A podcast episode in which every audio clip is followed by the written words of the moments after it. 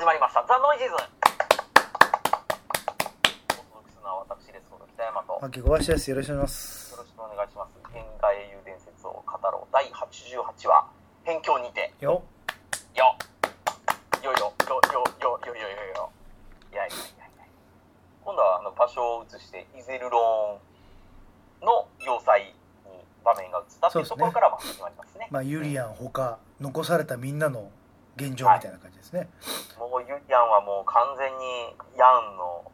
こう足跡をたどる旅に出てますからねヤンの考えてたベンチに座りヤンならこうしたであろうヤンならってやばいですね、うんう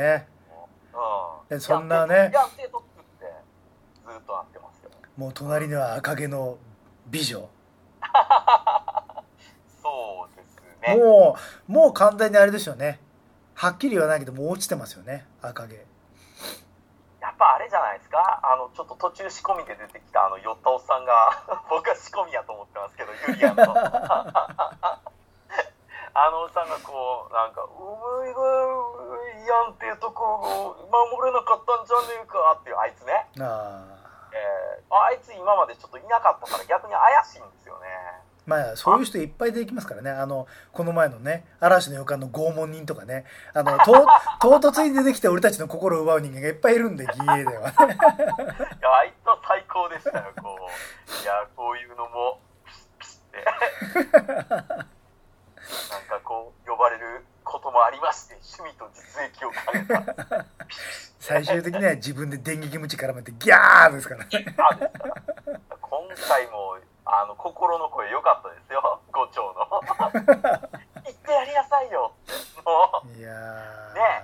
え、なんかそれあってもやん提督だって許してくれるはずよってなってるのなんでなも何をやってるのっていうあれですあれ、うん、もうねあれでもクロイゼル五丁も完全に落ちてますよ。もう落ちてますね。落ちてますね。あまあもう本当ね酔っ払いじゃなくてもあいつは全部手に入れたなってみんな思ってるはずですよ。なんかそうそうそう、まあだからちょっとねあの野暮なことをまあ言うやけどもつって間に入って言われましたよね、うん、う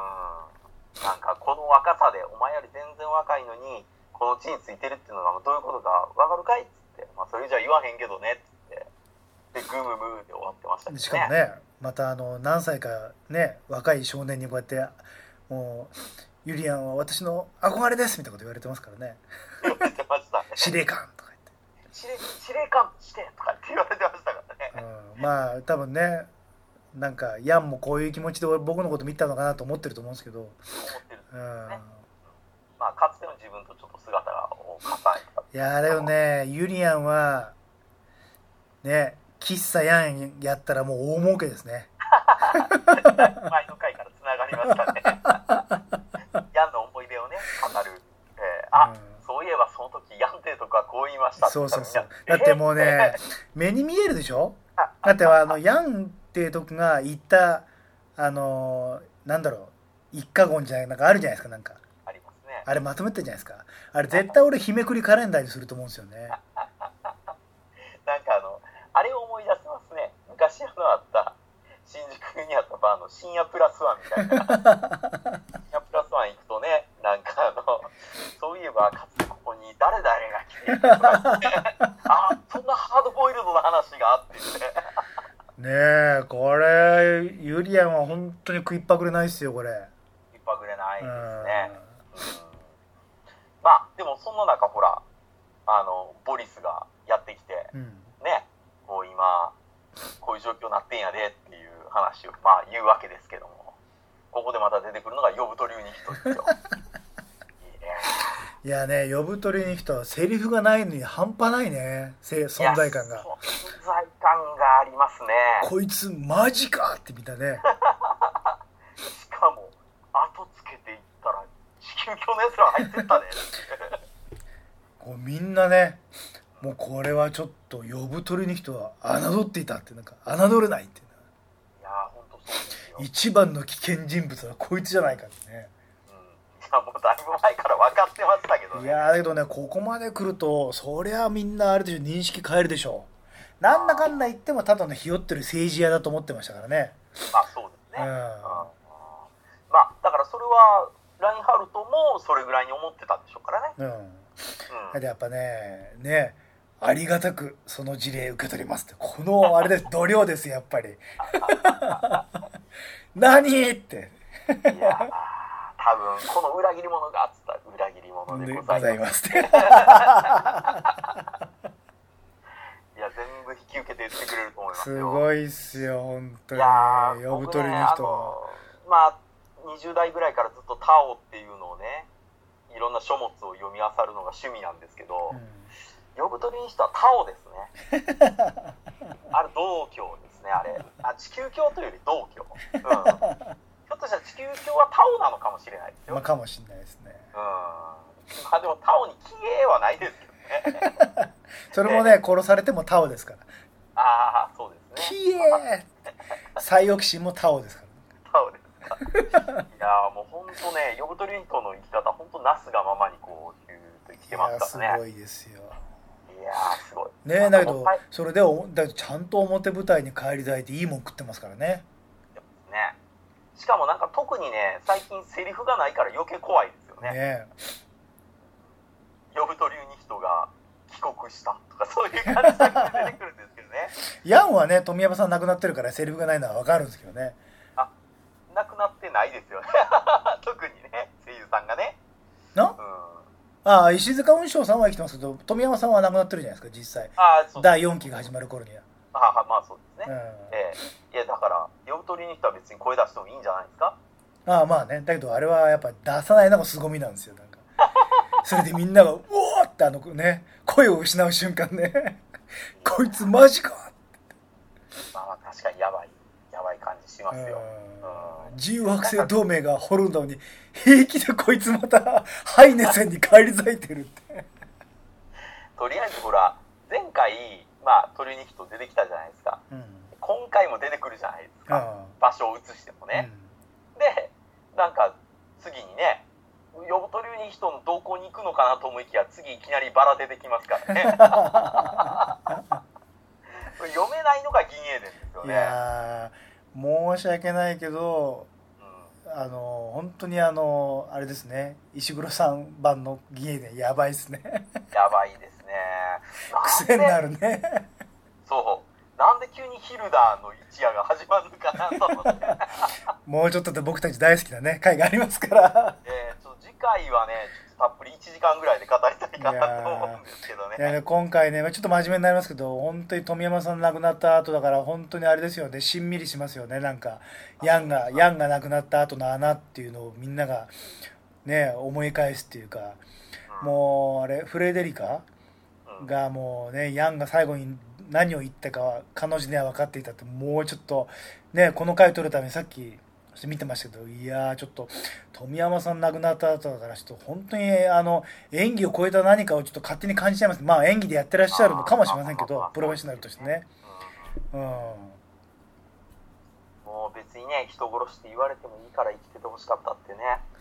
うん、いやちょっとねマジにちょっと俺もとうるうる泣いちゃいましたね。そうですね、うん、まあフレデリカのねセリフっていうのはここはすごくなんかちょっと ね, ね勝手なあのね、うん、視聴者の想像でしかないのかもしれないけどなんかちょっとあそこら辺はなんか演技を超えたなんか真に迫るものがありますなんかね、うん、感じるものあります。ユリアンねまあごめんなさい声優さんが今出てきませんけど本当にヤンのことを思い出すところとかちょっと本当今回は結構地味な回ですけど結構泣けますねそういう意味で。ああすごくこれはいい回だと思いますよ。うん、うんまあまあさっきねちょっと茶化した感じで言いましたけども次の世代の話に入りつつもありますからね。そうですねやっぱりだんだんこうヤン・ウェンリーっていうのが生きてる時っていうのは実はピンとこなかったみたいなことで言われるじゃないですか、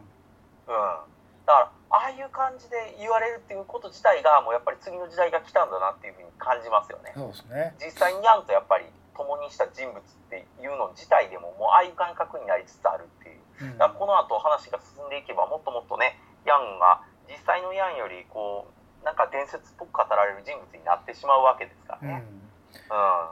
ん、でゆくゆくはねユリアンが喫茶ヤンをねそうです開くためのねえー、あればね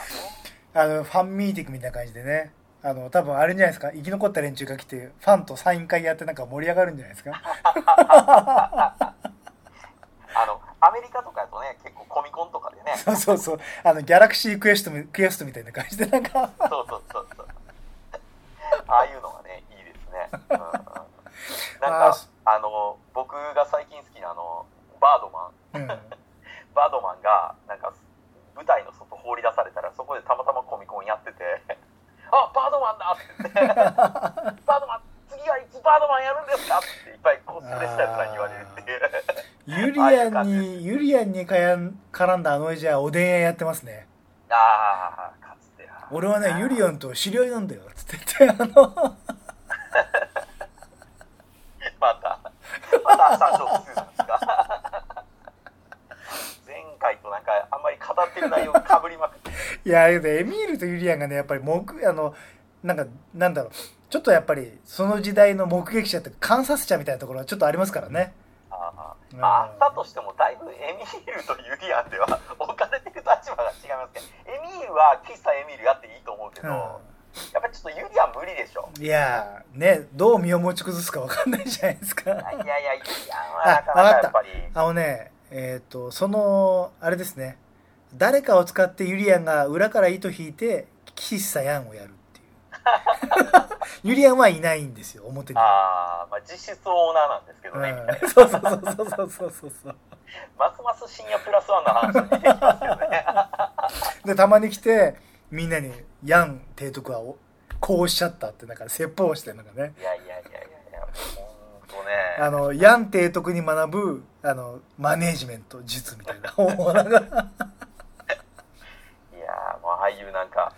あれですよ、こうかつてここにはね、あの新宿ザメの大沢さんがとかって言われるとほほーっていうあ、終電逃しちゃったみたいな、もうしゃあないな、朝まで飲もうかみたいな、そういうやつですよ。いや、これ東京東京出てきた頃ぐらいのあ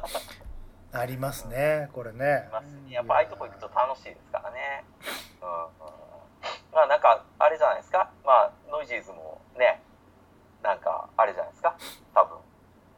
若手の男がこう僕らがみんないなくなった後に語ってくれたらいいんじゃないですか。いや、もうもうい北山さんもういっぱいいますからそういう人。あれ、そうなんですか。うん、もうね、多分彼らの中ではザ・ノイジーズがなくなって、うん、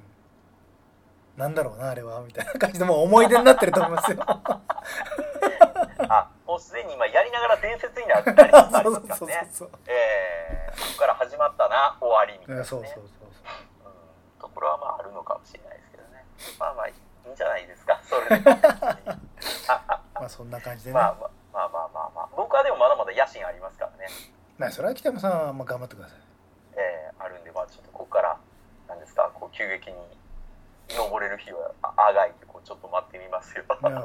まあそれをね、私それで成功したところで俺あのなんかあの掃除をする人みたいな管理人で雇ってもらうつもりですから、北山さんの老後をね、うん、いや、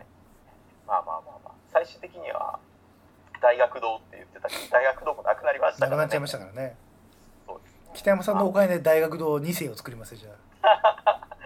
いやー、美味しかったんですけどね、ホットドッグね。ね、食ったことないけど。